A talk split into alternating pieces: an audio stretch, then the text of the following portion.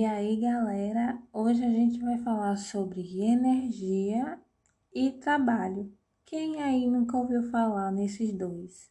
Quem aí já não tem uma definição sobre cada um deles?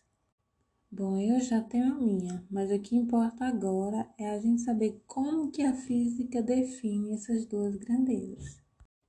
A energia ela aparece é, em muitas formas, mas a sua definição básica ela está associada aos termos de trabalho. E para falar sobre ela, a gente precisa primeiro definir o que é o trabalho de acordo com a física, porque todos nós já temos assim uma, acredito eu, uma definição, né, de trabalho.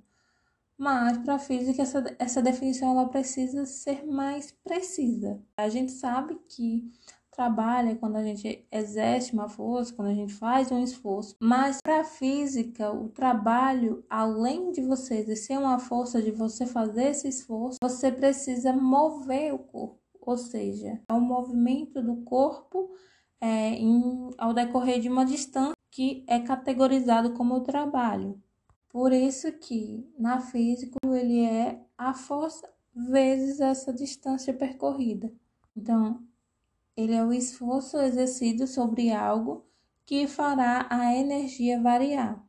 Porque o trabalho nada mais é do que uma grandeza que está associada a gastar energia, ou seja, fazer uma força para gerar um movimento em um corpo. Então, é, a definição do trabalho vai depender muito dessas duas grandezas, tanto da força que a gente faz para poder tirar o objeto do lugar e da distância que esse objeto ele vai percorrer. Né? Um exemplo que eu sempre dou é de um carro. Vamos supor que o carro acabou a gasolina e a gente precisa empurrar ele até um posto mais próximo. Primeiramente, a gente vai precisar aplicar uma força sobre o veículo, né? Ao decorrer da distância de onde a gente estava até o posto mais próximo. Daí a gente vai estar tá, é, realizando um trabalho, porque necessitou da nossa força, gerou um movimento e fez com que o corpo, o veículo, ele saísse do lugar.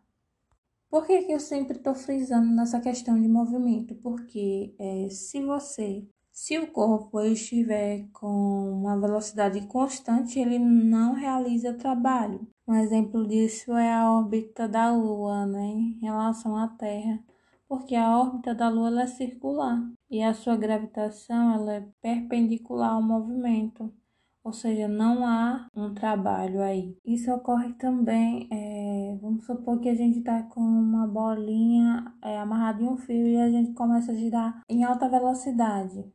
Essa bolinha ela não vai estar tá exercendo o trabalho porque ela vai estar em um movimento constante. Porém, para poder a gente colocar essa bolinha em movimento, a gente exercer um trabalho, porque ela estava é, inicialmente e depois a gente colocou ela em movimento. E para colocar ela em movimento a gente exerceu um trabalho, porém, quando ela ficou com aquela velocidade constante, ela não está exercendo mais um trabalho. Outro exemplo para quem gosta de academia: vai fazer esse exercício físico de musculação e precisa pegar um halter. O movimento que você faz ao levantar e abaixar o halter, isso é um exemplo de trabalho. Porém, é, se você simplesmente levantar e ficar com o halter estático, não há trabalho aí, porque você não está gerando um movimento. Suponhamos que você pegue outro halter, fique com, com dois halteres, praticando o movimento do exercício. Com isso, você vai ter o dobro de trabalho que você teria ao pegar um halter. Então, você está tendo um trabalho dobrado, porque você vai estar exercendo mais força, e quanto mais força você aplica para mover um corpo, mais trabalho. Sei que a gente já falou bastante sobre trabalho e a energia, aonde entra nessa história. A energia ela é definida como a capacidade de produzir trabalho.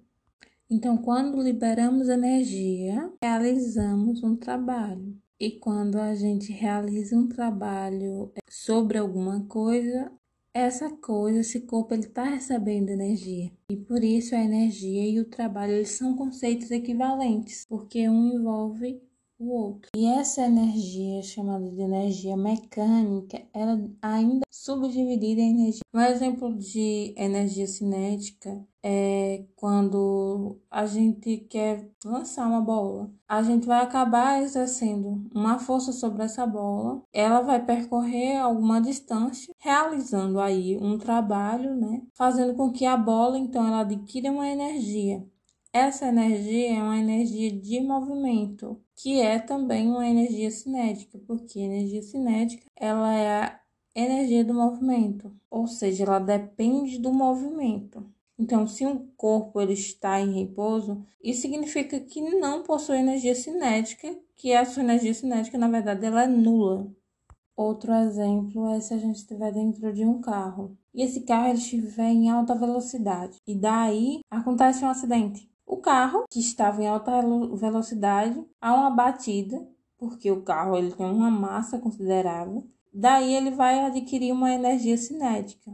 Porém, quando o carro bate contra, não sei, contra o, muro, contra alguma coisa, ele vai acabar dissipando essa energia e formar o barulho, o calor e outras formas de energia. Uma coisa muito importante que vocês também precisam saber é que um objeto ele pode armazenar energia devido à sua posição, né? E essa energia, ela estando armazenada e mantida e uma energia que ainda pode ser utilizada, né? Ela é chamada de energia potencial. Porque como o próprio nome já diz, né, essa energia ela ainda tem um potencial de realizar um trabalho.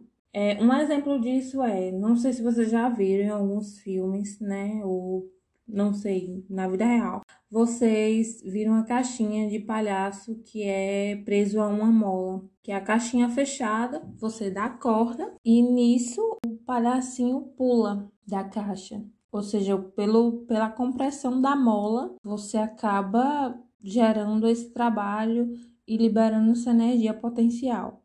Quando você dá corda no, no brinquedinho, no palhacinho, você está armazenando ali energia. Quando a pessoa abre a caixa, que ele pula, né, libera essa energia potencial e aí realiza um trabalho. Outro exemplo bastante conhecido é o exemplo do estilingue, né? Da borracha do estilingue. Se você puxa ela, você está puxando e armazenando energia ali na borracha. Quando você solta, você gera um trabalho. Lembrando que isso é só um exemplo da energia potencial em física, gente. Por favor, não utilizem o estilingue para machucar nenhum animalzinho. A natureza agradece. Então, recapitulando, a energia cinética, ela é energia do movimento, porque ela depende de um movimento. Se não tiver movimento, essa energia cinética ela vai ser nula.